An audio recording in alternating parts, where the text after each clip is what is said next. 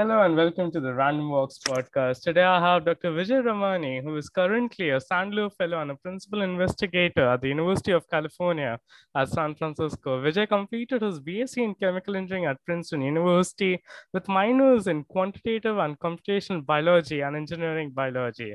After finishing his undergrad, he spent a year as a research intern and computational biologist at Sangamo Biosciences before joining the graduate program at the University of Washington, where he worked with Professor Jayashan Dore on genomics before starting his current position. Welcome, Vijay. Thank you. Yeah, no, I'm very excited to be here. So, Vijay, you seem to have had a very phenomenal path through science and all, right at the top, Ecleons, as well as doing some really fascinating work and all. So, how did it all start for you? Were you someone always interested to foray into the sciences? Were there any familial influences or any other influences around you? How did this all start for you? Yeah, it's a it's a great question. I hadn't you know I hadn't thought about it until you, you know, given these questions actually, and kind of went back and thought about how did you know I get very interested in science and biology, and and you know for me, um, I think a lot of it starts with my family. So um, my parents, uh, my dad you know, uh, both my parents studied in India. Um, my dad did his BTech at IIT Bombay um, and then came to the States to do his master's in, in computer engineering. Uh, my mom did her bachelor's in chemistry, but um, after they got married, she came to the States in the late 80s, um, right before I was born. And uh, she completely switched. She, she does not really do chemistry anymore, but she's now a, you know, a chartered accountant and um, but mostly spent time raising myself and my sister. Um, and so there's a there's a lot of influence on STEM growing up, right? A, a, pretty big focus that you know you should try to excel at math, try to excel at science, try to you know really focus on those subjects, right? Um, so there was a you know a lot of interest from my parents in, in, in, in making sure we were educated in that way. Um, you know, it's interesting, right? The, the diaspora has led to, you know, a lot of the, the family friends you have growing up here, you know, here in the States, for instance, right? A lot of them are in STEM, right? And so um, I think one of the earliest influences that I hadn't really appreciated until just a few years ago was that um, many of our very close family friends were actually biologists, right? They were, they were, they were PhDs in biology and they were all working in biotech. They had all finished postdocs, you know, in Boston area and whatnot. And then they had gone to some of the big big biotech, say New Jersey, Reddit, and Boston. And and I, I have to wonder if that was a, a, big influence, right? Because they were really at the forefront in the 90s, right? Even before maybe this big boom that we now really appreciate for in terms of biosciences and technology and the union of that. Um, and so uh, when I was in in high school, um, one of the there was a new class. I went to a public school in New Jersey, but there there was a new class that they were trying out that just involved research.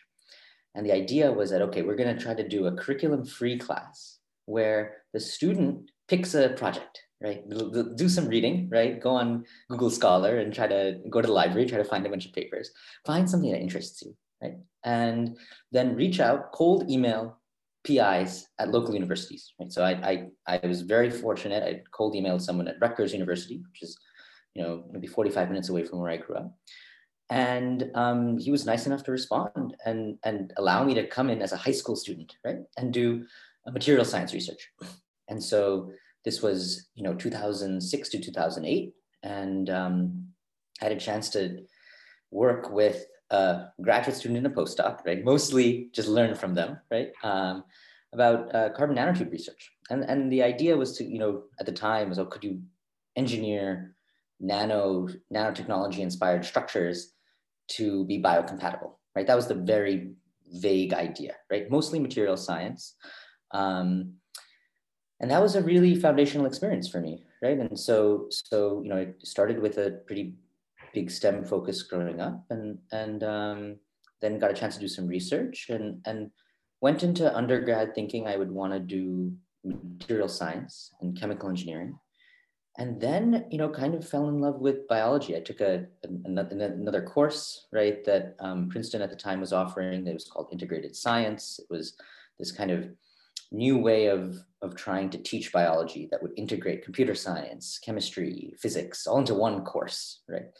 Um, and that really got me excited about quantitative biology.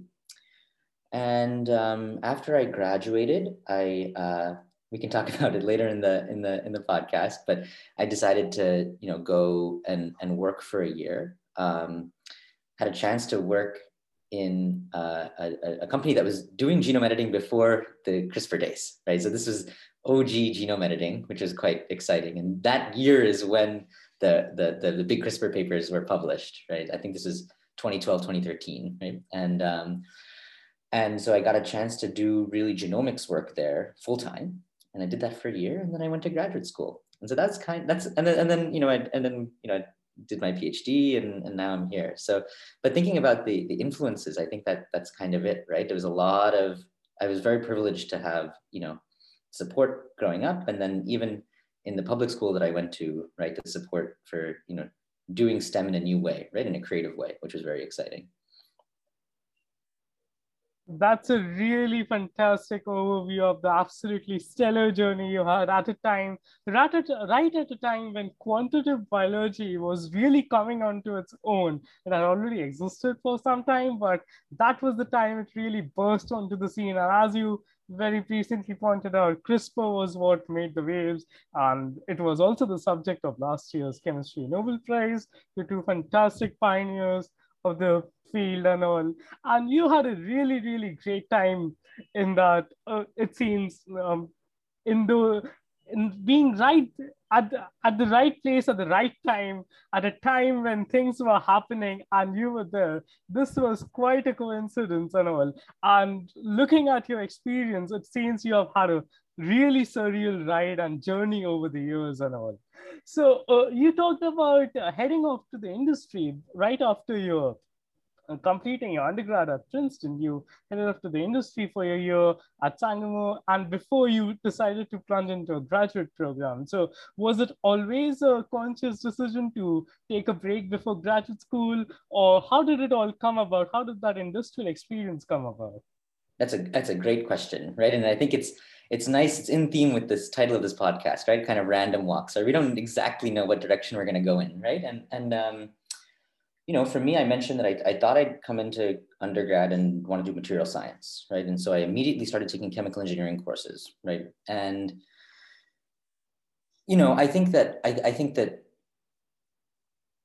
undergrad here in the States is a little bit strange, right? Um, you kind of dive into something you think you're going to do, right? And, and sometimes it's not the easiest to, to pivot, right? And uh, I enjoyed my time at Princeton, but it was also pretty tough, right? I think um, it was, it's, a, it's kind of like a pressure cooker environment.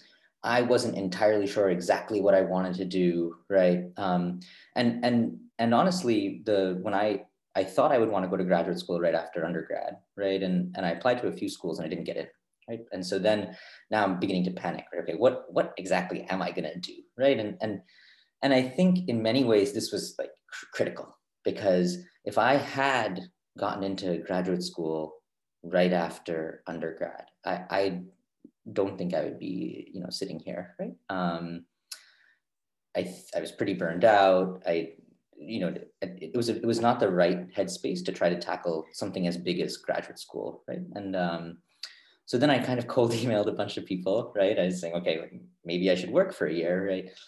And I had done a little bit of work on um, zinc finger and TAL engineering as a senior thesis project, really kind of minor stuff, right? But I'd done a fair bit of reading about it, right? And I'd known Sangamo was kind of the big player in this in this space. What was nice about Sangamo at the time that they've they've grown quite big um, in the last you know 10 years or so. But at the time, it was a I, I want to say it was less than 100 people. Like the company was quite small, right? And um, I kind of cold emailed someone and they, they got back to me and they said, sure, why don't you come and come and work as a research intern, right, for one or two years.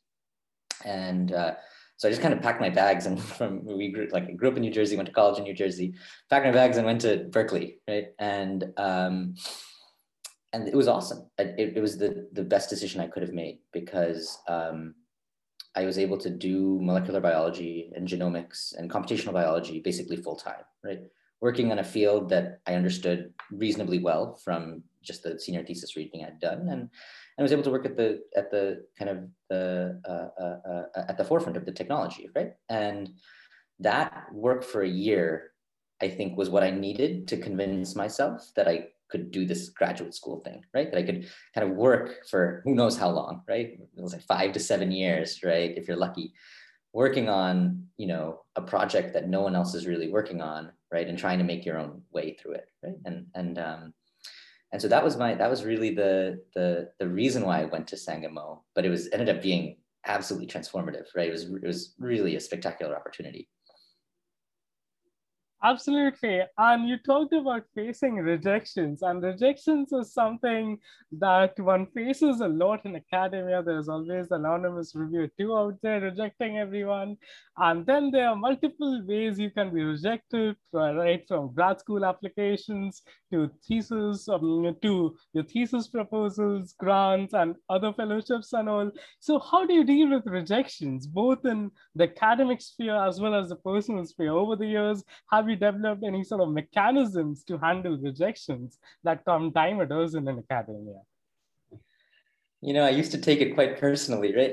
it's very difficult. It's very difficult not to, right? And um, it, so, so, so um, I had I had the, the good fortune to get rejected a lot when I was growing up. But my my one of the things that my um, parents were very, you know, very keen on was making sure that I also did things besides STEM, right? And so the big thing for us was music. And so um, we started with you know, South Indian classical music, but then I very quickly became a pretty serious Western instrumentalist. I played the flute, I mostly sang, and involved with that are a lot, are a lot of auditions, right? you're going, you're going to doing these blind auditions, right? You're performing a fair bit, right? And for most of the auditions, you're losing, right? people are much better than you. And and so so i think i got used to the sting of defeat pretty early. Um uh still took it quite personally right? Um and um you know and then you get to you get to the point of applying for things right? And you realize that you're going to get rejected nine times out of ten. And that's that's if you're good right? Um I think you know one of my one of my close friends and the PI who you know his lab is right next to mine, um, Hani. He he when I first started as a PI back in 2018, um, one of the things he told me right, was that it, it doesn't really matter. It, you know, there's, there's grantsmanship, right? You have to you, you want to make sure you're you're you're writing your ideas down in a clear way. You're writing you're you're presenting your hypotheses and you're presenting your data in a way that people can understand, right? But the best grant and a grant that's maybe 20% worse, right? Still probably going to get funded about 10% of the time if you're if if you if you're able to meet that bar, right? That's that's 90% of the time you're going to get rejected, right? It doesn't really matter, right? How great you think the idea is, how brilliant the idea is, right? And that's just the nature of, of kind of the, the random nature of how we do review, right? And um, so you have to get used to it and you have to be willing to just put your ideas into the grinder over and over and over again, right? And just be okay with the fact that 10% of the time, you know, you're, you're hoping 10% of the time you're going to get success, right? And so you just kind of, you get, you get, you build a callus, right? You kind of, eventually you stop taking it personally because you can't take it personally anymore. That's an absolutely valid piece of advice. And absolutely dealing with rejections is something um, really important to come to terms with too actually have the wonderful journey that you have had in academia and elsewhere too, as you talked about and all. So coming to your work in Sangamo, so what exactly did you work over there? You talked about working with zinc fingers and talons, and it was right at the time when CRISPR was coming onto the scene and all. So when the CRISPR, the paper was out and all, and it already in a very short amount of time, it had a lot of impact. Did you also sort of gauge the way it was going, the, the revolutionary potential of it? Or the way CRISPR took off even sort of surprised you beyond the amazement that you had of that revolution that was going to come about? Yeah, right. I think I think at the time, right, to be totally honest, I think what, what people were most worried about were off targets. I think they still are, right? And so one notion amongst colleagues there, if, if I remember correctly, right, was the idea that, well, Cas9 probably has a lot of off targets, right? What Sangamo had been doing for a long time was trying to prune away those off targets, right? To try to come up with the most specific, highest activity editors, right? Um, and you can still go, go to literature even from the last three or four years, and people are still kind of making this claim, right? Okay, we should still use talons and we should still use ZFNs for some applications, right? Even for basic science, because you know maybe the off targets, right? The, the fact that you have fewer off targets might might end up becoming a big deal for whatever discovery biology you're going after. Right? Um, but I think there was also a lot of concern, right? Because at, at, at, the time Sangamo was had, had licensed to Sigma, right? This composer technology that they could use to people could pay a lot of money to order a bespoke set of zinc fingers that would target their favorite region, right? But it was it was it was expensive and, and pretty difficult to engineer, right? Um, it was TALS made it a little bit easier, but TALS really only had maybe a year, year and a half under the sun, really, before the advent of CRISPR. Um, but people were worried because it's like, okay, now I'm just going to order an oligo I'm gonna edit whatever I want, right? Um, and, and you can see, right? I mean, who's who's using zinc fingers and who's using homing, homing endonucleases and who's using TALs now, right? It's really, you know, Cas9 and Cas variants have really taken over. But for me, what I did at Sangamo that was really kind of exciting was I, I was on the I was in the the research group, right? So I wasn't on the on the clinical or development side, right? And all we did, all I did, which which was still amazing, was I just did hundreds of Celex reactions. I was using so so to for the view for the listeners who maybe don't know what Celex is, right? There's many different ways that you could try to figure out how or what targets a sequence specific DNA binding protein might prefer. Okay? And um, you know, th this is an old method, I, I think owed to uh, uh, Ellington, Weintraub, and um, a group at Boulder. But um, the, the, the, the, the method is, is, is short for selective selective amplification of ligands, right? It's, it's, it's selection of, uh, the, the, acronym is, is escaping me, but the idea is that you take a library of, of oligonucleotides, you incubate your protein of interest with those oligonucleotides, it could be DNA or RNA ligands, right? And then you just use PCR or RT-PCR to enrich, you pull down your protein, you enrich whatever it bound to, and you do this multiple times. You do this for multiple rounds. And then you clone or now use high throughput sequencing to figure out what those targets are. And you use that to define you know, the, the, the nucleotide preferences of that, of that protein.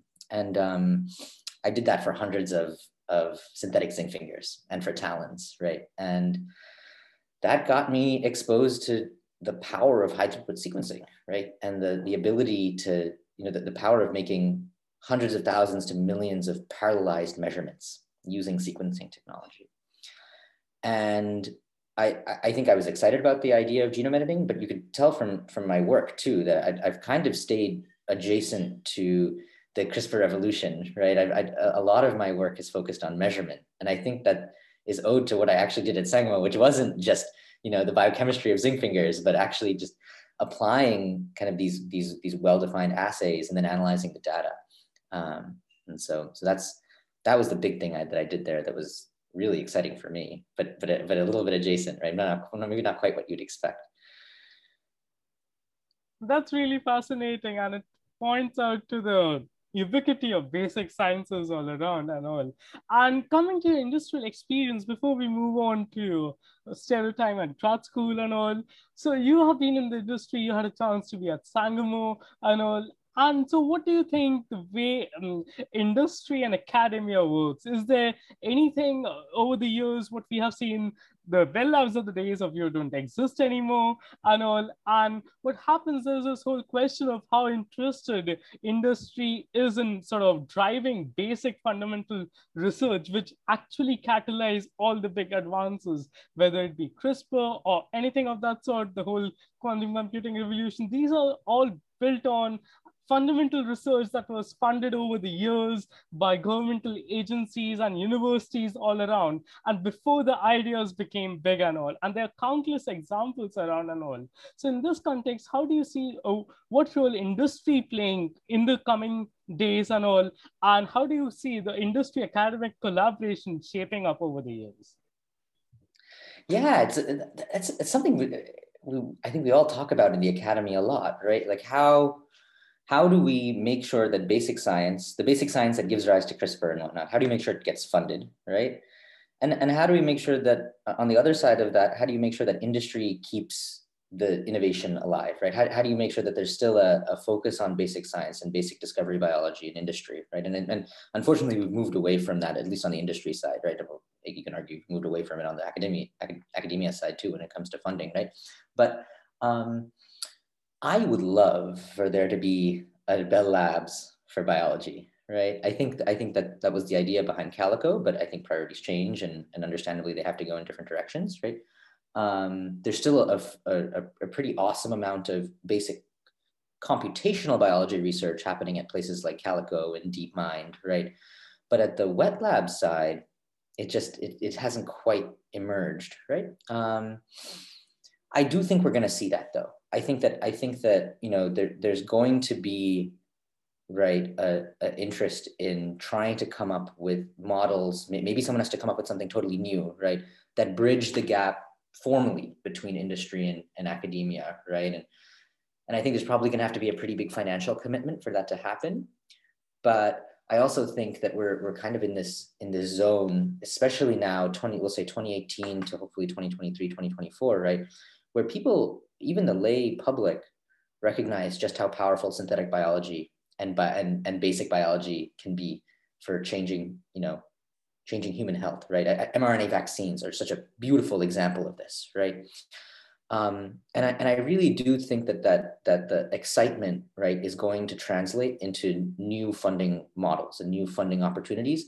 I couldn't tell you, and I don't know how exactly that will shape up, right? Um, but that is my intuition, right? That that we're going to move towards new entities and new um, uh, uh, uh, places to do science, right? That allow for you know a bridge between between those two usually disparate ideas, right? I also think that you know, especially with the I'll, I'll keep using mRNA vaccines as an example, right?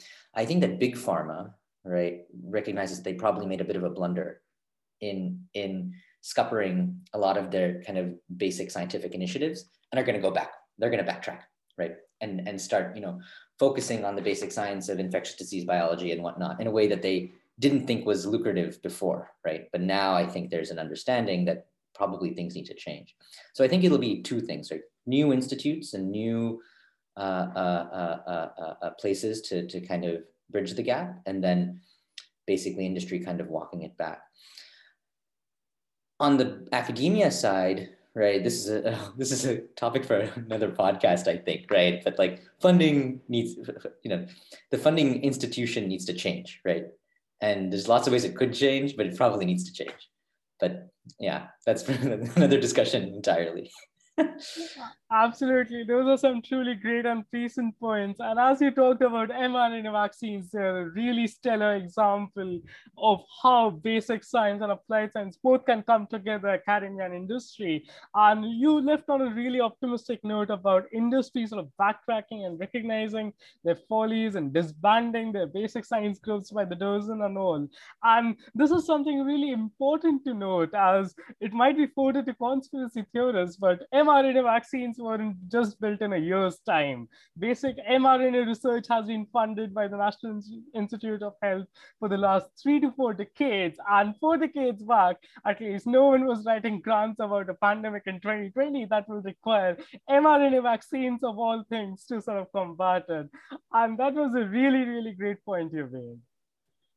No, exactly right. I think right. It's it's it's thanks to basic discoveries in immunology, in molecular biology, right, and in bioengineering, right, that that that we we, we were able to address this pandemic as as, as we were, right, um, and so or in the process of addressing, I should say, right. Um, but yeah, I, I think I think you, you you don't have to look very far to find proponents of basic science, at least in my institute.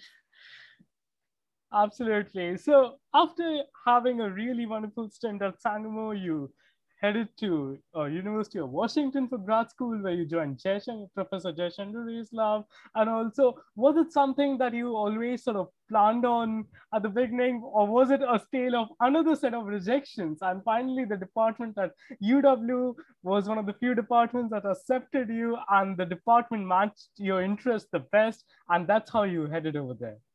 Exactly right. I think it was, you know, I there were a couple of choices I had for graduate school, but when I went to interview at University of Washington, um, place I hadn't applied to the first round, first time around, right, the year before, right. Um, I I met with many people, including Jay, right during my during my interviews, who I I, I just had this feeling that it it it was the place to go to, right?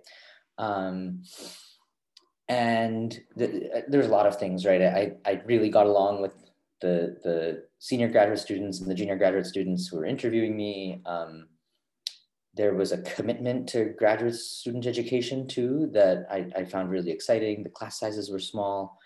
Um, and for me, it was kind of a no brainer to go there. Right. And, and, and I should say that, you know, when I, when I went to, when I decided to go to graduate school, I didn't think I would want to be in academia. Right. I think that's important to note. Right. I, I, I I'd, I'd spent this year in industry, right? And, and what I had seen in industry was that to really advance an industry, you probably need a PhD.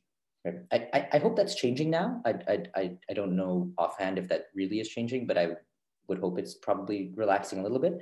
But at the time, at least, right, I, I had the sense that you really need to get a PhD.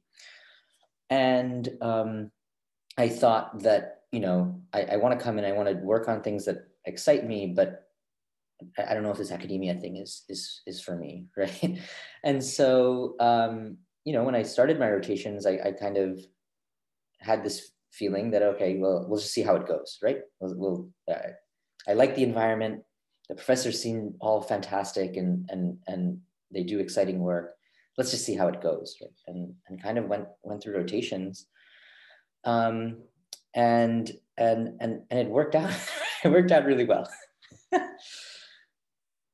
that's really fascinating. And before we talk about your time over there, it's important to note one of the few crafts that uh, people outside of genomics or even outside of biology must have seen in their lives, people especially in academia, is the co- is the cost of genomic sequencing over time and the massive drop that came about that led to cost dropping by over 10,000 times and all. Jay Shindure, Professor Jay Shindure was a very pivotal figure in that when he was at George Church's lab. I was tremendously fortunate to start graduate school right when, so I want to say maybe 2011 2012 is when the MySeq was released, right? And that was the first sequencer that you could reliably do onboard cluster generation with. And so that this was a benchtop sequencer that would give you data within 24 hours, right? Give you, you know, sequence, we'll say, you know, tens of millions of molecules, right? At very high quality. And you could walk up to the instrument and just start it, right? You hit go and you suddenly have you know tens of gigabytes at least of data right? And so, so you can imagine that once you have access to something like this right where you can just hit the button and make millions of parallelized measurements for any nucleic acid species of interest right that opens the the you know the floodgates for technological innovation right? And and and jay has really been at the forefront of that right? I mean he's truly exceptional at that right? And, and exceptional at bringing people on, convincing them that an idea that he's been thinking about for a very long time is their idea, and then pushing them to get it to work, right? Um, and and it, I, I, mean, to say that it's revolutionized, it, it, to say that it defined my career is, is an understatement, right? But but I think it's it's really defined biology in the last 15, 16 years, right? This kind of using the sequencer as a, as a broadly enabling microscope. It was it was a big deal. It was a big deal for the entire department, right? I think it changed the way everyone, you know, across the fields of biochemistry, genetics, cell biology, how they think about their problems, right? So it's, a good time to start grad school. Absolutely. And you talked about uh, gelling well with Jay and lab, with the senior graduate students out there. So did you always uh, uh, already have a project in mind when you were starting out? Or was it a tale of some other random walks that you had to take before you finally narrowed down on a project that will enthuse you for the next three, four years in grad school?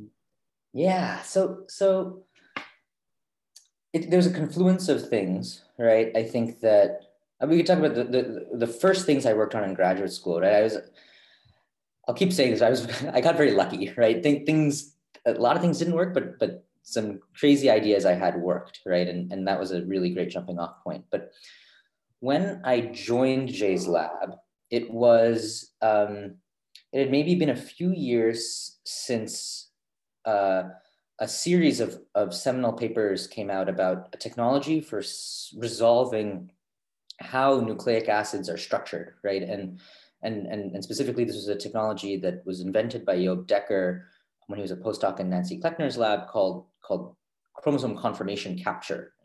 And they called it 3C, right? And the idea was that, okay, we, we, we know from, from microscopy vaguely how DNA looks when it's packaged into the eukaryotic nucleus, right? This, this we can go into this a little bit later when you talk about what we work on, but but but vaguely speaking, right? We, we know that DNA is packaged right into the, meters of DNA get packaged into a very small small uh, uh, volume, and the, and that packaging has really interesting topological properties, but also just gene regulatory properties in terms of potentiating whether a gene is on or off, right?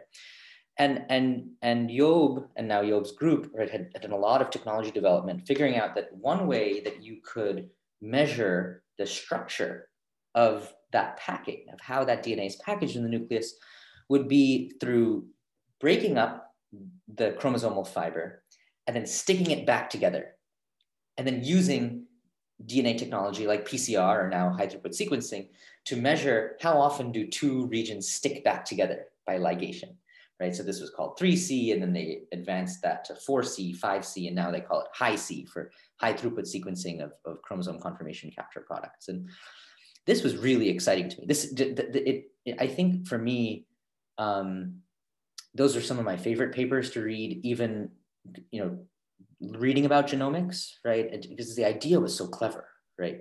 Well, we're gonna, we're going to make pairwise measurements, right? By basically using ligation biochemistry, right? And, and, and PCR or sequencing. And so when I, when I rotated with Jay, I said, why hasn't anyone done this for RNA? Right? It turns out some people had, had laid the groundwork for doing this with RNA, right? Um, but why has no one done this globally for, for RNA structures? Because we know that much like how DNA is packaged within the nucleus into very specific arrangements, right? Um, we know that RNA uh, adopts secondary structures and, and, and, and tertiary higher order conformations that are pretty important for RNA regulation, right? And so, so could we could we basically apply proximity ligation to study RNA structures? And that was my rotation project. And, and I kind of pitched Jay on this idea. No one had done it at the time. And Jay was like, sure, just go for it, right? Why don't we give you an easy project first? So, so work on, you know, this one other thing, but also you can work on that. And it probably won't work, but why don't you just work on it, right? And it, it kind of worked. and so, and so, you know, the, the, we, we got some preliminary data that showed it was kind of working. I ended up spending, spending, you know, the next year refining the method and trying to get it to work in yeast and in, in human cells. Um, and that ended up getting published as a Nature Biotech paper in, I think, 2015.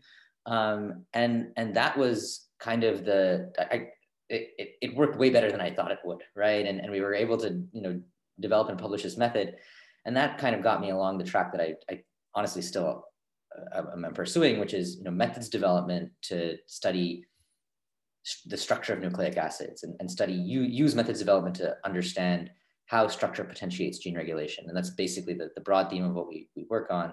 But that was the that was the first couple of years of, of graduate school for me right? And so so that worked out um, and then and then i just kind of kept going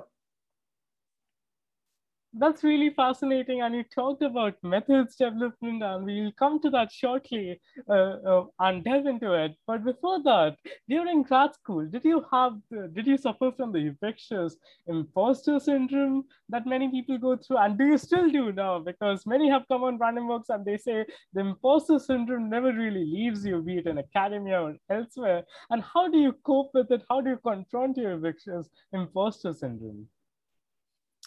Yeah. So so in graduate school, I would say the big problem, right? Imposter syndrome was a. The, I think I think I think you know graduate school in general is is quite stressful, right? I think that it's a it's a ridiculous percentage of students suffer from some kind of mental health, you know, suffer from from from mental health issues in, in graduate school, right? And I, I count myself among them, right? And and imposter syndrome is part of it stress is just part of it, right? You're you're failing 99 out of 100 999 out of a thousand right times every right? And and the, the the small percentage of times things work right? You tend to just jot down that data point and then very quickly move on to the next thing right? So this is this this vicious cycle of like continuously working right? Continuously feeling like the amount you're working is not enough right? Um for me a, a big part was like therapy right? And just like having I, I, think that I think that every university does it a little bit differently, and none of them do it all that great, but they're getting better in terms of providing really like ready access for students to get access to mental health um, support. Um, and that changed, I think, a lot of how I approached graduate school because before that was just uh, you know the, the, the, like colloquialism we use around here is like crunching right? You're just like constantly working right? And constantly thinking about your problems right and and and part of that i think is to get around this feeling of imposter syndrome right? So you just like bury yourself in more work. Um, but i think that the, the, the healthiest way to do it is just like talk through it right? And and i think as soon as you start talking through it and start and i think like your your podcast does a great job of of illuminating this right? Once you realize we're all feeling it right? Then you can start thinking about okay how do we change the institution so that people feel better right? Because it, because it, it, it, doesn't make sense to keep doing things the way we're doing it, right? We should, we need to change it somehow. So, so yeah, that, that I mean, I would say that's that's kind of how I how it was a it was two faceted, right? The first was a, like a a, a mal, maladaptive way of trying to deal with it, and the second was a way that I think is a bit more sustainable. Absolutely, those are some really insightful advice. And as you talked about it requires a systematic shift of sorts and all in the way we think about it and in the way the current system works and all. And those were some really great points you made. And coming back to your work, so you talked about the ubiquity of methods development and all in your work that has really defined you.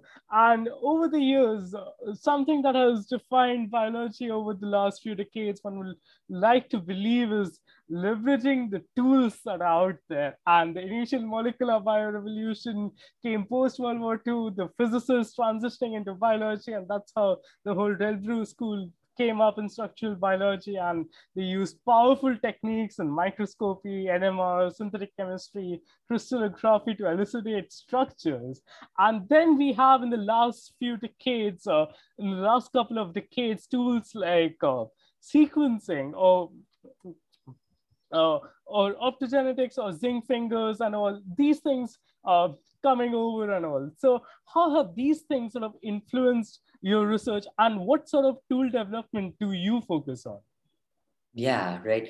You know, the, the I, I, in a lot of my talks now, I, I, I tend to open up by talking about I, I, an observational bias that I'm I, find fascinating, right? Which is the streetlight effect, right? The idea that you know if you if you're walking home at night, right, and you drop your keys, right, it's very difficult to find keys in areas that aren't illuminated by the streetlight, right? And so as biologists, right, we're, we're kind of at the mercy of this, right? Where the methods, you can think of the methods as the streetlights, right? And the new biology we discover is everything that's under that field, that that's within the, our field of view under that streetlight, right? There's a, there's a, there's a, a pretty great anecdote um, in the eighth day of creation, right? And and and you know, you mentioned like the inception of molecular biology, and I, I love this anecdote, right? Because it it it it, it describes how you know that you, you had Pauling, right, who was trying to figure out protein structure, right, and and and then you had the the the crystallographers, right, and you had the the, the X-ray structural biologists, right, in in in the UK, and they were both going after I want to say it was horsehair keratin, right, and so the discovery of the alpha helix, right, was made by Pauling because he was able to take the X-ray data, right, that the UK groups had made and combine it with bottom-up reconstruction, right? He famously machine shopped atoms, right, put them together, right, figured out bond lengths and, and he and he figured out the, the topology, right, of the alpha helix. But he knew that it fit the constraints provided by the, the X-ray diffraction patterns, right? Well, Bragg noticed, right, that if they had, if if Bragg's data collection had been with a slightly wider field of view, there is a, a, a diffraction spot that was just outside of their field of view that is a dead giveaway for helical pitch. And, and, and to me, that illustrates two really exciting things, right? One is just how powerful the convergence of multiple methods could be, right? But also just how limited we are by our field of view, right? We're talking about a fundamental biological discovery, right, that was missed because of a slight shift in the field of view for this for, for, for this, this kind of diffraction micrograph, right? And and so for what I like to think, right? I, I don't know if we're doing a great job of this or not, but I, our goal, right, is to try to think of new streetlights, right?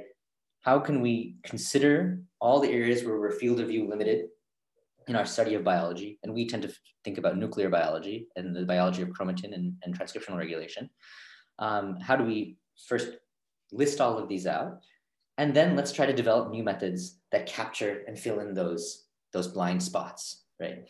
Um, and, the, and so that, that for me is the, the big motivating factor, right? Um, trying to figure out these biological blind spots and then addressing them, right? And sometimes those blind spots have to do with scale, right? So we need to be able to sequence more things cheaper, right? I, I think a great example of that is with single cell, although now we're getting to the point where we're basically able to, in a democratized and increasingly affordable way, sequence lots of cells, right? But also you can think about, you know, the actual molecular assay itself, right? And so one of the things we think about is like where where does where do Illumina and Sanger sequencing fall short, right? And, and that's that has ended up becoming a, an area that we think about. That's really fascinating. And that was a really detailed overview of what you're working on. And so something particularly in the last points that you made, something that I can think of is you can sort of uh, devise ways to tag individual nucleic acids and proteins with some sort of receptors of sorts. And then basically you can quantify whatever phenomena happens on that level of single cells and molecules and something of that sort. Exactly, right. So that, that was a big part of the tail end of my graduate work and, and still some of the stuff we're, we're working on now, right? Which is thinking about how can you measure the nucleic acid content or in, in, you know, we'd like to move to protein and whatnot too, in a way that's that's resolvable at the resolution of single cells and resolvable on the Illumina sequencer, right? And so, you know, I, in graduate in graduate school, I worked with a bunch of people. We worked closely with Illumina as well um, to come up with. We called it single cell combinatorial indexing, and that was like one of the ways in which we were able to do this to measure uh, single cell RNA expression, single cell chromatin structure the level of whether uh, chromatin is accessible or not, single cell higher order chromatin structure, you know, that what I mentioned before, that 3C assay, are, are two loci communicating with each other in single cells, right? Um, but um, that, that area has kind of exploded, right? You have companies like 10x, right, who are constantly improving and iterating on the technology. It's, really, it's an exciting time to be trying to study genomics, so genome-wide phenomena, but at the level of single cells for sure. Absolutely, it's incredibly fascinating to be in right in the thick of things and all. And you had a really interesting sort of uh, jump right from graduate school to a direct PI position and all without the conventional postdoc route that has become the ubiquitous norm in academia these days. So how easy or difficult has it been? And how has been your experience overall transitioning directly to sort of running a lab as a PI and all? And you talked about your um, current work being an extension, sort of an extension of the work that you did in grad school. Is there anything else you have been doing? And what exactly have you been doing right now? Yeah, yeah. Okay, I'll try try to answer the first first question, and then maybe you could just remind me what the second is, if because I might forget while I go. And so so so thinking about the jump, right? So so for for the listeners who maybe aren't familiar, right? Like as you said, most people go from graduate school, do an N year postdoc, and then hit the the the the job market for for faculty positions. Um, there are a few institutions in the U.S. and I, I am not sure if this is happening in Europe or not. I, I, I think there was there are rumors of, of fellows positions being kind of spun up in Europe, but I'm not I, I, I, don't know of any specific ones, but in the US, right, this was this was famously kind of the, the Whitehead did this right first, and then UCSF followed suit. There are also fellows positions at um, the Broad, at the Salk, um, at Princeton and, and Cold Spring Harbor as well, as well as Carnegie is, is probably one of the oldest ones as well. Um, and, and the general idea, the general idea, right, is that we're going to provide inst an institutional commitment to uh, uh, people who maybe have an idea that they want to go after as a PI right after graduate school, right? They're usually five-year positions, pretty well-funded positions. So usually uh, the equivalent of an R01 is, is, is roughly what you get. Um, and you, you start a lab, right? And so that, that's what these fellows positions are, right? Um, I had a few ideas of, of basic scientific things that I was very excited about um, trying to apply some of the methods that I developed in graduate school to. Um, that broadly speaking, they had to do with studying how cellular metabolism communicates with the nucleus. This is an idea that we're still super excited about and still have some projects going on in the lab about. And, and, and then more specifically, how uh, a class of, of, of ubiquitous, absolutely essential molecules called transfer RNAs uh, what what moonlighting roles they might be playing besides you know serving as like adapters to you know the central dogma right and and and, and bridging the gap between mRNA and protein and um, and so I kind of wrote this idea up and I, I pitched it to the to the the Sandler Fellows position and I got super lucky and they they, they hired me. Uh, I got the position in in in early 2017, but didn't start until fall of 2018. Um, it's hard. it's very hard to start a lab.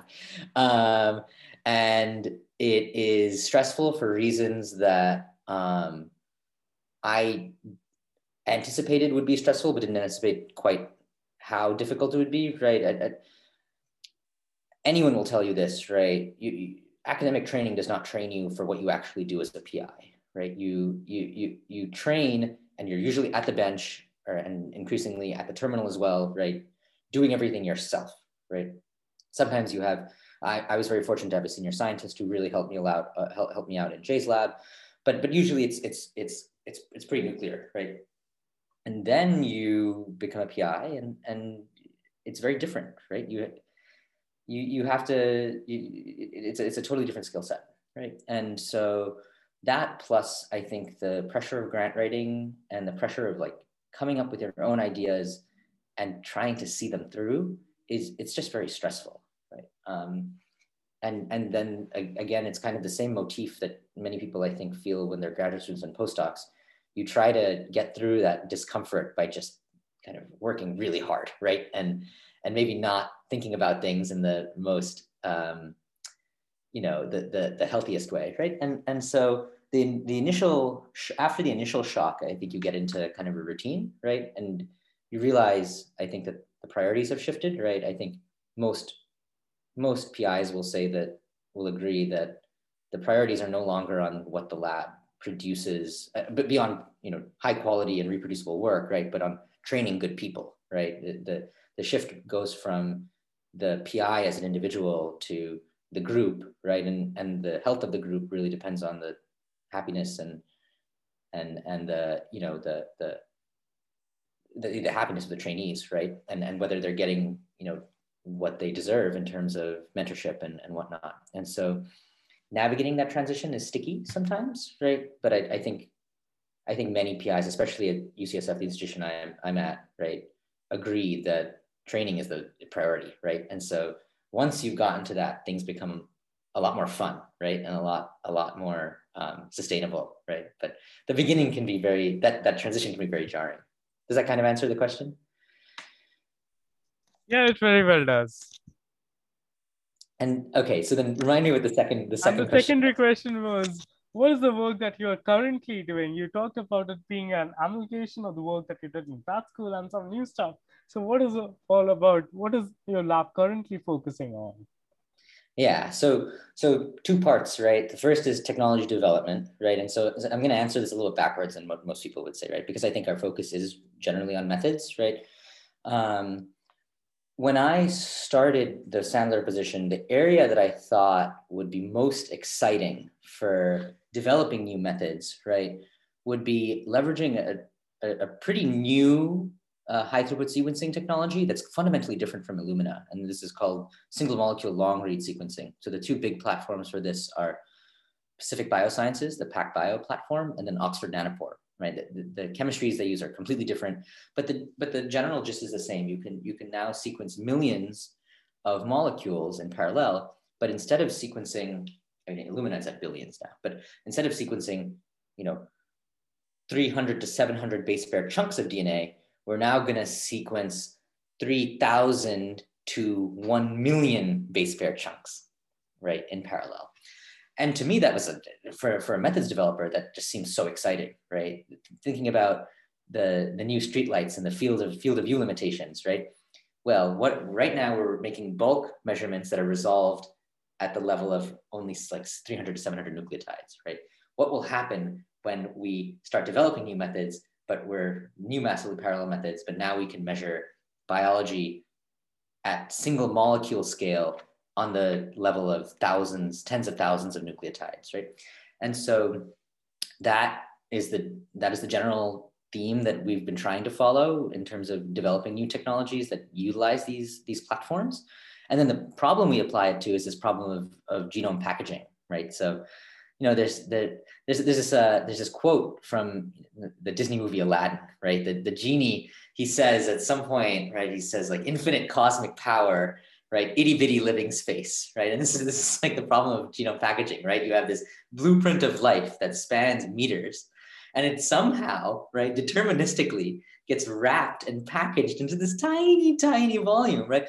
But it gets even more complicated, right? Because it's not just like a packaging problem; it's an access problem too, because you know you the the dna has to be dynamic dynamically accessible right? And this is of course what underlies the difference between say a bone cell a skin cell a muscle cell a cell that's responsive to calcium versus a cell that isn't responsive to calcium right? And so th- this to me is just such an exciting basic scientific problem. And so we developed new tools to understand how the genome is packaged um, and, and increasingly at this single molecule scale right? Um, and then how that packaging goes awry, uh, mostly in cancer. Um, but increasingly, we're trying to think of other you know, physiologically relevant models where we can begin to think about the links between genome packaging and cellular physiology. Um, and those are the broad, you know, the, the, that's the broad class of problems that we end up going after. But it's always from this methods development angle, right? We develop a new method, and now we want to apply it to discover something new that was missed because of previous limitations. Does that make sense? Yeah, it does. And it, it is sort of reminiscent of how many things in academia, they come off from these ubiquitous random walks people take and that you have been taking of sorts and uh, like and uh, and something that can characterize pretty much any basic science discovery of sorts, right? From what people intended and to what it finally arose, it's a completely dealing thing. And it's something really fascinating. So, how important a role have mentors played in this fantastic journey you've had through life and science?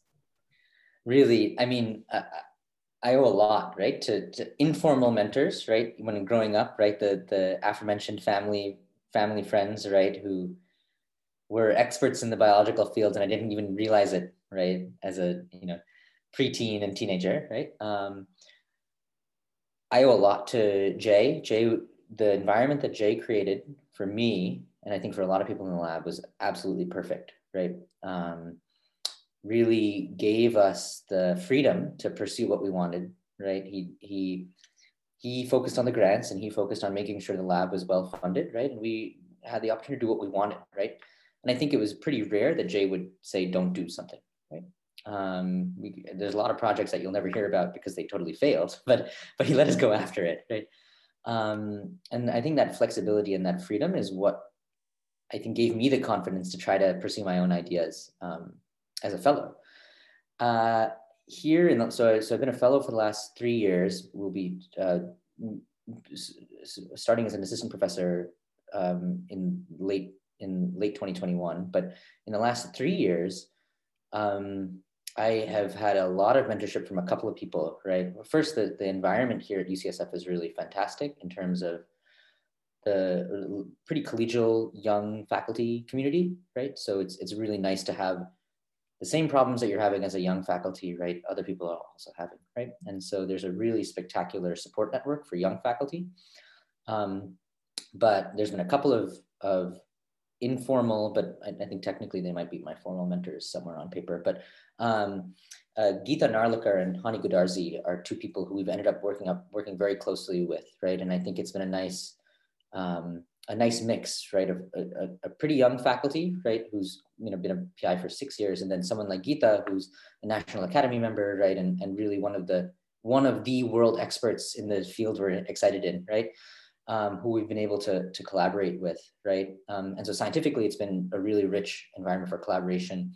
But in terms of mentorship, there's also other things that I think often get overlooked, right? Um, I've had the you know the privilege of being able to go to the lab meetings, go to Narlikar lab meetings and Goodarzi lab meetings, and seeing how people run their lab, right, and seeing how people foster discussion and people create academic environments that that work, right, that that that trainees feel supported and trainees feel like they're growing intellectually, right, um, and that I think is is just absolutely invaluable, right, because if you don't if you don't see that, right, and if you don't try to at least attempt to integrate it, right? I, I, I think it, you know, it, it's a very hard job, right? But if you don't try to integrate stuff like that, it becomes very difficult to try to run a lab, right? And and so that kind of area of mentorship, right?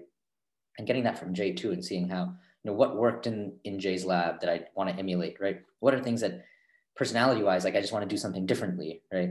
Those areas, right, in a, just beyond the science, end up being absolutely critical, right? So the short answer, there's a long answer to a short question, but the, the short answer is mentors have been incredibly important, right? But not just for the science. Absolutely. That's a really great way you elucidated how important a role mentors have played in both your personal and professional development of sorts and all. And being someone who has made great strides as a young PI right out of grad school and all, and having spoken of systems before, what do you think of the current way academia is structured at the whole tenure system and all? Do you think this is something that's in change for a revolution? Do the programs like you have been part of need to become far more common rather than the way, uh, in a very unreliable manner, you have, as you described, N years of postdoc before you land up a faculty position. And it's especially attenuate if your grad school or your postdoctoral place isn't a what one will call a big short place or something of that sort, a big lab or a big institute of sorts. So, what do you think of the whole academic system as a whole? And in what ways can it change? And in what ways can the current structure be retained? Yeah, yeah. So uh, this will be a multi multi-faceted answer, right? So one one thing, right? I think that that would be great to have to have more fellows programs, but with a caveat, right? I want to be very clear when I when I I don't I don't want to say create new fellows programs, right? Because oftentimes they get created and they get created poorly, right? To be totally frank, right? The fellows programs that work, right, are ones that there's a there's a a significant financial commitment to the fellow, right, for five years, and it should be five years of commitment at least, right? And there is a track record of people within the institute pushing, helping bring the fellows up, right? You don't just leave someone on an island and let them try to figure things out. That's not how people succeed in science. That's not how people succeed generally, right? Uh, generally speaking, right? I, I, you can always obviously find a, find counterexamples. But um, and so what, what I would say, right, is that is that we should definitely start creating more fellow programs like the Sandler program, right, where there is that institutional support that can help someone who's just coming out of graduate school begin their career as a as a PI, right, without having to go through kind of this this this kind of postdoc role, right? There's there's definitely room for that, right? Um, the other thing I think that we should really be, be thinking about, right, um, which is which is different, but I think in, in line, right, in, in, in terms of thinking about PI progression, right, there's tons of support for early career PIs, right? There are lots of grants that are that are everyone knows about, right? There, there literally NIH makes it easier for early career PIs to get their first grant, right? Thanks to you know this early stage investigator status, right? Um, much harder once you're mid-career and you're coming due for your first renewal, right? Or coming due for you know the first batch of it's, it's a cliff they call it right where your funding's about to your early career pi fund, funding's about to run out and now you're faced with this really challenging proposition of trying to continue in this area that people don't think about right and so we need to come up with models that actually support mid-career PIs, right? There's the late career, right, story kind of things that you hear about, right? The established investigator awards, and there's the early career investigator awards. But that middle part is incredibly challenging and very difficult for people to navigate. And no one talks about it, right? And so when you talk about a sustainable academic environment, you can't just celebrate the beginning and celebrate the end, right? You have to also prop up the middle. And so that's another area that I think we could do a lot better at. And I I imagine that people are thinking about ways to ways to do ways to do that, but that's I think going to be a big thing for the next five years is trying to figure out how to support mid-career PIs. Um, and then and then I think the third thing, right, is is normalizing the senior scientist role, right? I, I think that there's all too often this sense that I that it's a it's a, a tree, right? I'm either going to do a postdoc and I'm going to go into industry as a, as a senior scientist or a group leader or what have you, but there's many different titles in industry, right? Or I'm going to be a PI in academia. And that's it, right? Um, when in reality, right, what, what academia could probably use a lot more of are well-paid, well-respected senior scientists who work under the umbrella of a PI, right? But have, you know, some degree of autonomy, but also just excited to do basic science, right? And are not only excited to do basic science, but they're also compensated fairly to do basic science, right? And I think, you know, I, I th- those are three areas that I think are three separate areas. But if we make progress in any of those three, right, the academic institution that we're currently dealing with would be just much better, right? I think people would be happier. People would no longer be, you know, stressing about the uh, uh, uh, training requirements and the undue, you know, uh, opportunity cost of, of, of trying to do a PhD and trying to do a postdoc, right? Which has all of these other issues that we haven't yet talked, we haven't talked about, but talking about, you know, um, equity, right? And, and t- talking about making sure that everyone has an opportunity to be a scientist, right? We need to be able, I think, I think if we're able to navigate the structure and, and reform it on any of those axes, we it'll go a long way towards you know making a more equitable academic academic environment. Does that make sense? Yes, it absolutely does. And talking about equity and all, and your own experience, you have had a really stellar experience to science and life. But at the same time, as you talked about, there are some deep-rooted inequities and injustices that also pervade academia, they pervade society broadly as a whole, and they pervade academia too. And there have been these issues like disparity, bias, and discrimination against underrepresented groups that have played academia for long. So, being an ethnic immigrant or otherwise, have you been at the receiving end at any point of time and you had to confront it? Or did you have to confront it on someone else's behalf, a mentee of yours' behalf? And how exactly did you confront it? Yeah, right. I, I look, I, have been I I've been super fortunate in that. I, I mean, we're we're we're we're a represented minority in the sciences, right? And, and I've been super fortunate to, to have not really felt the sting of this kind of discrimination.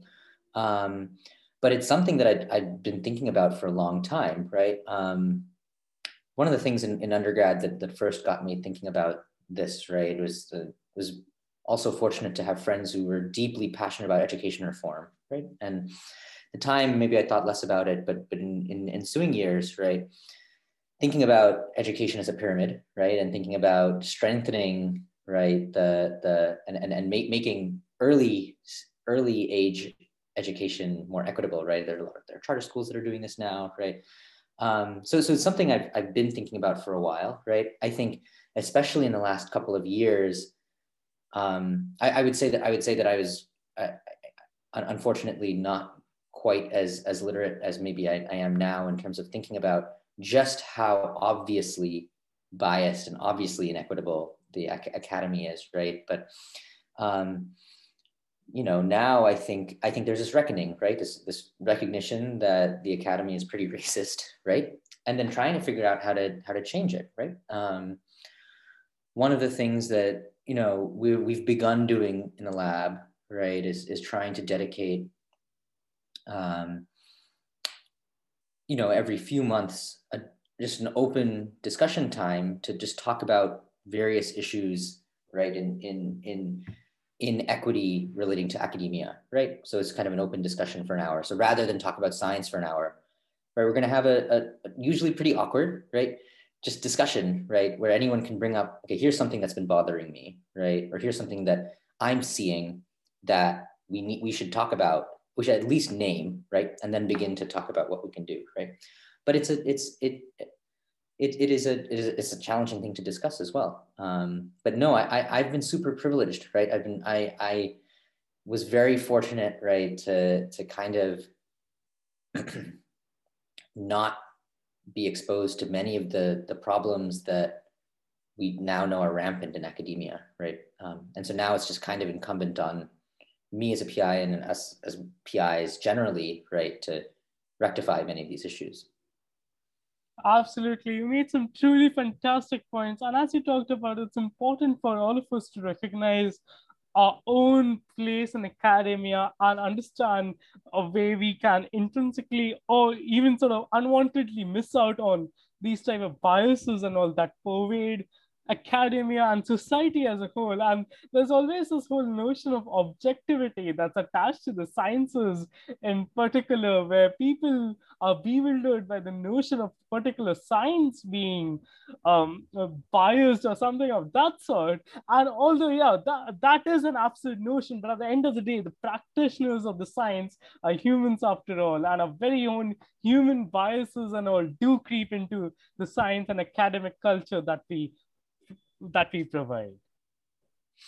It's it's interesting that you you know it's, it's it's just very interesting to think about right? Objectively the the academy is racist and biased right? But i think i think scientists are you know loath to flip that lens of objectivity onto themselves right? And that's that's the reckoning i think that we we're currently undergoing right? And, and hopefully for the better Absolutely. And talking about these things, talking about these issues, these sort of contentious issues, one talks about the last decade as a whole, we have seen revolutionary technologies like CRISPR coming onto the scene, and you have been right in the thick of things and all. And there have been attached controversies to them, whether it is the gene editing babies that were done outside of regulatory purview by scientists in China and all. So, what role do you see the way the regulatory challenges and the policy challenges around these technologies, do you see there is a need for a regulatory oversight of sort uh, with the potential of these revolutionary technologies that is nothing compared to what the world has seen the last decade. We have especially seen things like AI, ML, CRISPR come to the forefront. And we have seen around two, three decades back, stem cells becoming a partisan political issue. But CRISPR, AI, ML are revolutionary on a wholly different scale and all. So what role do you see regulators and government and policymakers playing in these scenes?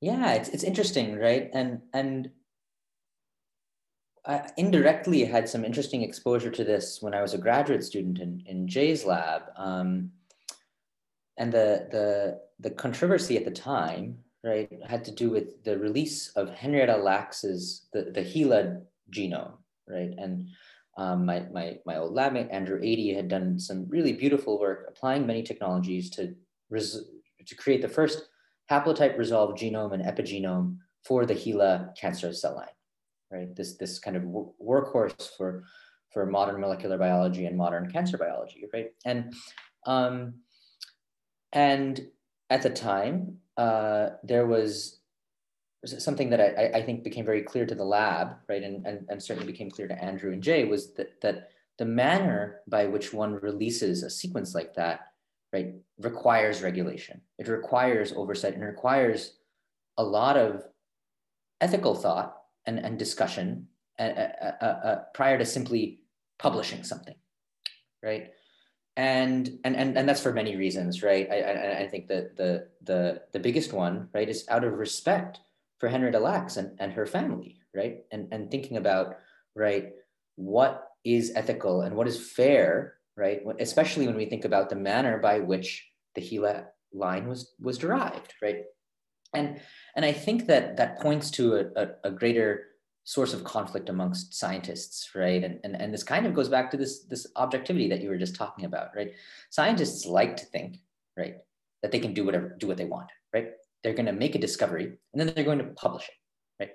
They're, they're going to, and, and especially because science is pretty competitive, they're going to want to be the first, right?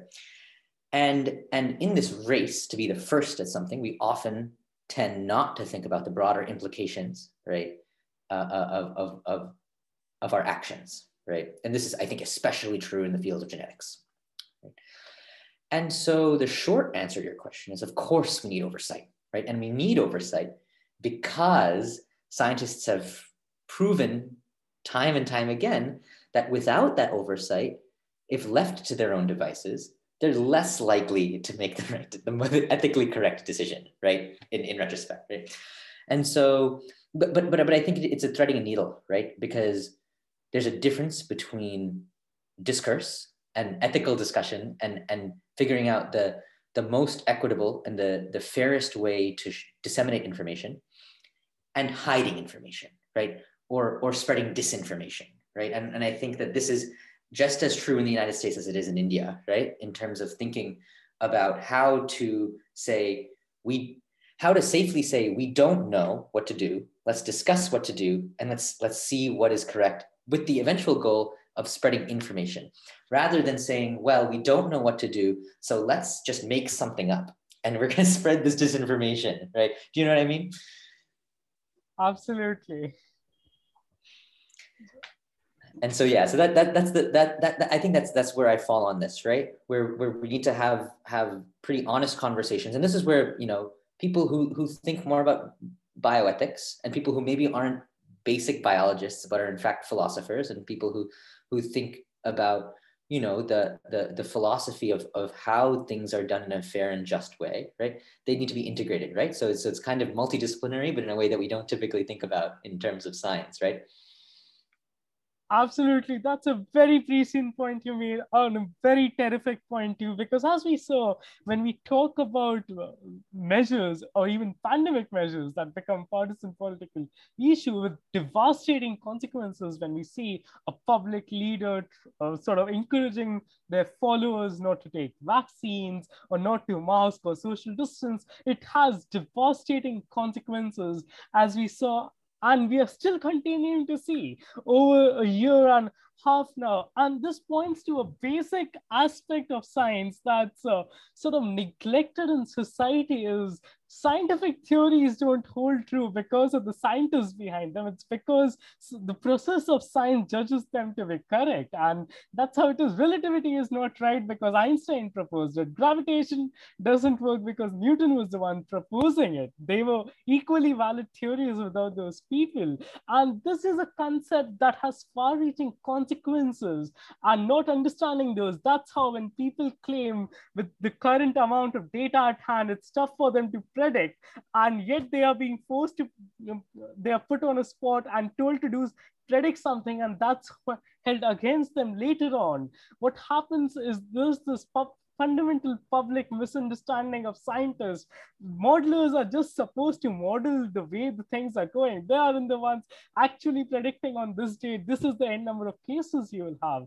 And this is something, if maybe a better appreciation of sorts can be gained in society, will sort of work. But at the same time, it requires a multidisciplinary approach. It requires actually integrating sociologists, anthropologists, and everyone into this fold. And this is not just yet another scientific problem that one can solve and publish and garner citations about. Exactly right, and I think it. I think it beautifully right encapsulates this idea that you know, as scientists, we're we are we are we are in collaboration with everyone, right? Non-scientists and scientists within science we are we are it's a collaborative effort right? Right you know I, I there's there's often this tendency to celebrate individuals right? We, we, our society does it right? Look at nobel nobel prize right? Nobel laureates right? When in reality it's it takes a village right? It takes a city right? It, it, it, even the nobel laureates right? They had labs doing things right? And and and if we're all in search of of the truth or the closest thing to the truth that that we can find right that necessitates that we don't that, that at some point we didn't know right? And it's okay right to say i don't know about this but i have all of this evidence for this and so i'm pretty sure about the, this other thing right? Not knowing about one thing doesn't mean that you don't have evidence describing something else right? I think the, we can go back to the mrna vaccines as the example right we, we, we know all of this about mRNA, right? And now we have even more data in the last year that shows that this works even better than we anticipated. And it's also okay that maybe we don't know what exactly to do right now in terms of booster shots or, or something, right? The, the, the, the two are, are separate, you know?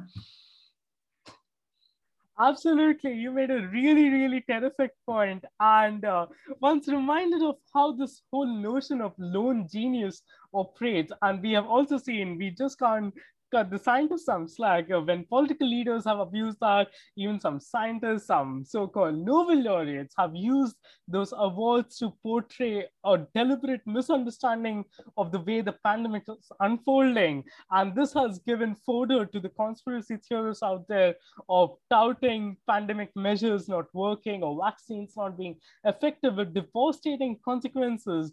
And as we have seen the scientific community as a whole doesn't really operate on the principle principle of geniuses or individuals, rather it operates on the metal of the theories involved. And that's why just because Einstein wasn't right about quantum mechanics doesn't negate his work on relativity. And just because of his correctness of his work on relativity, that doesn't imply the correctness uh, of his stance on quantum mechanics. Right. I mean, another like to go back to molecular biology, right? Pauling got the structure of DNA totally wrong. right? he published the wrong thing. Doesn't mean he was wrong about alpha helices, right? And beta sheets.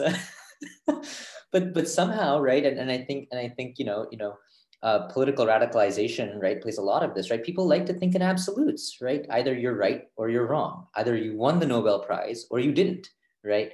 And and and we just need to move away from that, right? I don't know how, right? but but we need to somehow move away from. It. Maybe we should all uninstall Facebook.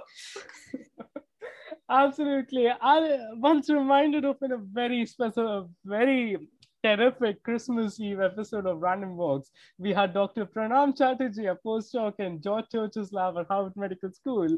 And he gave a very defining soundbite when he stated that science doesn't stand on the shoulder of giants as Newton would have us believe. Rather, it stands on the back of all the research technicians, graduate students, and research scientists and PIs out there who are striving day in and day out. And they are the ones actually incrementally progressing science and humanity as a whole, and not lone geniuses or giants that Newton will have us believe. Exactly, right? I think if there's one thing to take away from this podcast, it's that, right? That that it's not a lone genius, right? It's a lot of work from a lot of very talented, very hardworking people, right? But that's the fun of it. That's that's that's the fun of science, right? Absolutely. And you're someone who has been right in the thick of things, has really enjoyed the journey of had and all. And you have been at the thick of what one would call uh, hot topics or revolutionary fields that have are actively undergoing revolution over the years, and you have been part of it. So, how do you see the coming few years and decades shaping up to be for genomics, genome editing, sequencing, and all of it, and bioengineering, bio, and biology as a whole, with its whole intersection of computation, engineering, and the natural sciences really coming to the fore and all. So, how do you see over the next few years the fields that you're working in and fields adjacent to that sort of revolutionizing? Yeah, yeah. I, I think I think in terms of we could think about it a few different ways, right? In terms of genome editing, I I I am I am excited for a world where Mendelian disease has been eradicated, right? Where where rare monogenic disease, right? We, we were basically able to intervene and and make it such that you know kids aren't born with really really challenging challenging diseases, right? And and and um, I think that we're going to get there, right? With regulation, and and and it's also going to involve, you know, drops in price in terms of of of of you know, pre-implant pre-implantation diagnosis and whatnot, right? Um, but and and and that's a regulatory thing too. We need insurance companies, at least in the states, we need insurance companies to actually pay for this stuff, make it equitable, make sure everyone can achieve this.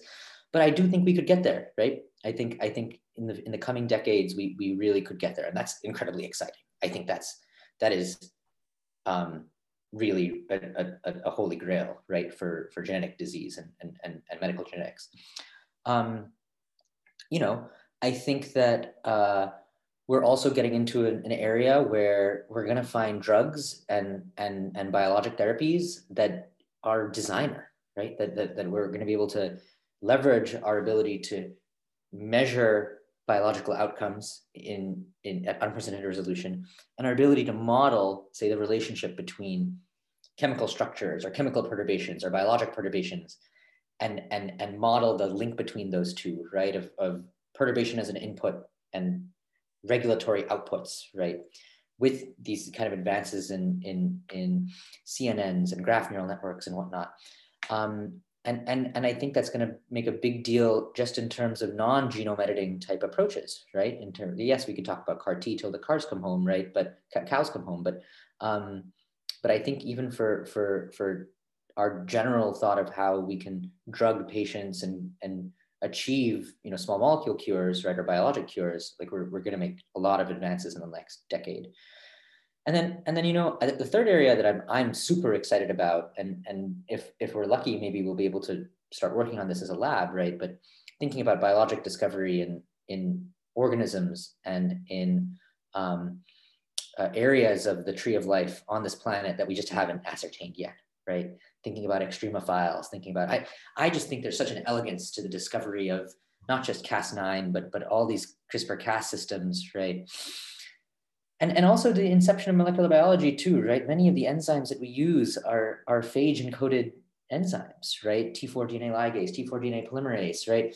Um, and they, they're nothing short of, they've done not, nothing less than revolutionize our ability to carry out molecular biology, right?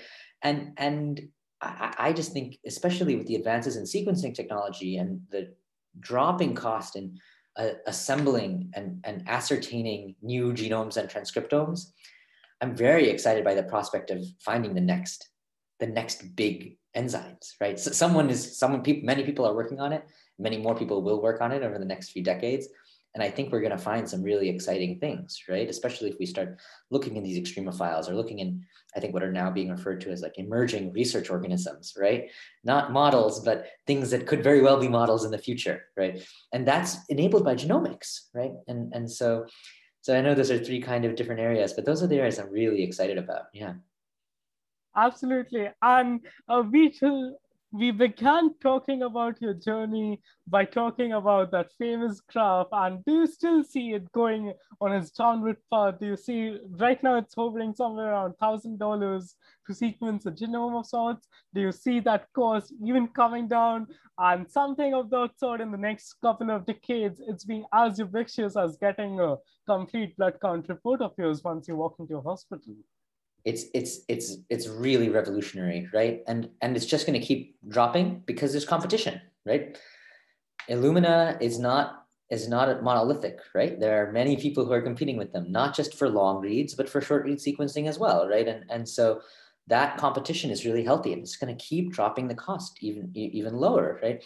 But we haven't even talked about the next advance right? Sequencing the proteome sequencing right other biopolymers, right, in that, that are important for life, right? And, and I think we're going to get there too in the next few decades. So we're going to have, you know, there's, there's still technology to be developed, right? Um, and the same Moore's law, right, that apply that people apply to sequencing, right, right? Uh, those same graphs are going to happen for single cell sequencing. They're going to happen for protein sequencing, for long read sequencing too. And it's just to the benefit of the of the consumer. It's, it's the benefit of scientists and non-scientists alike because it's going to change the way we address human health, right? But it's also going to be really great for selfishly for us basic biologists too. Absolutely. And speaking of your journey in science, we talked how science can be a really, academia in particular, can be a really stressful place sometimes and all. So, what is something that you do apart from science and apart from academia? What are some other interests of yours that are completely separate? You talked about playing the flute for a long time and all. Do you still play it and all? And what else do you do? Yeah. Um, so so I, I you know I, I grew up playing the flute and grew up singing and mostly singing actually. And so um, when I was in grad school, I, I took some flute lessons again. I started going back to some of the repertoire that I hadn't practiced for a long time, and that that was one way to de-stress. But I mostly sang, and so I sang in a community choir. Um, before the pandemic, I was also in a community choir here in San Francisco. It turns out that singing is a super spreader event or singing in a choir is a super spreader event. So maybe not going to be doing that for a little bit, but, um, but yeah, that, that was a big thing that I, that also kind of kept me sane in graduate school and has, and has been a really nice thing to do since I've, I've, I've been here as well is to find a group of people to sing with and, and, and, um, sing choir concerts and whatnot. And so that's been really a nice, a nice break from, from the, from the science. Yeah that's really interesting, Anol. And this has been a really fascinating conversation with you on a stellar random walks through science, life, and academia, and replete with your very prescient insights and really terrific takes on multiple things. Thank you. Thank you for coming and indulging us in a very fascinating random walk. And finally, yeah. as a random walks podcast tradition, which three people would you like to come and divulge their own experience in a random walk? Yeah. So um, I'll have to keep it. I'll keep it within the UCSF family, right? I think that you know there's three people who I I, I think would be really fantastic. I think that uh, my two mentors would be great guests. I think Geeta Narlikar and Hani Goodarzi would be great. And then you know I think I think the third person to, to talk to who would be really fantastic is uh, Kliment Verba, and he's a he's another fellow at UCSF who's been doing some really beautiful cryo-electron microscopic structural work um, on various proteins, but most recently in the context of the quantitative coronavirus research group, solving structures of, of, of SARS-CoV-2 proteins. And, and he's also been integrating some AlphaFold predictions too. So I think he would be spectacular as well. Those are absolutely stellar nominations. And thank you. Thank you for coming and indulging us in such a terrific random walk. Thank you so much for, for the time and thanks everyone for listening.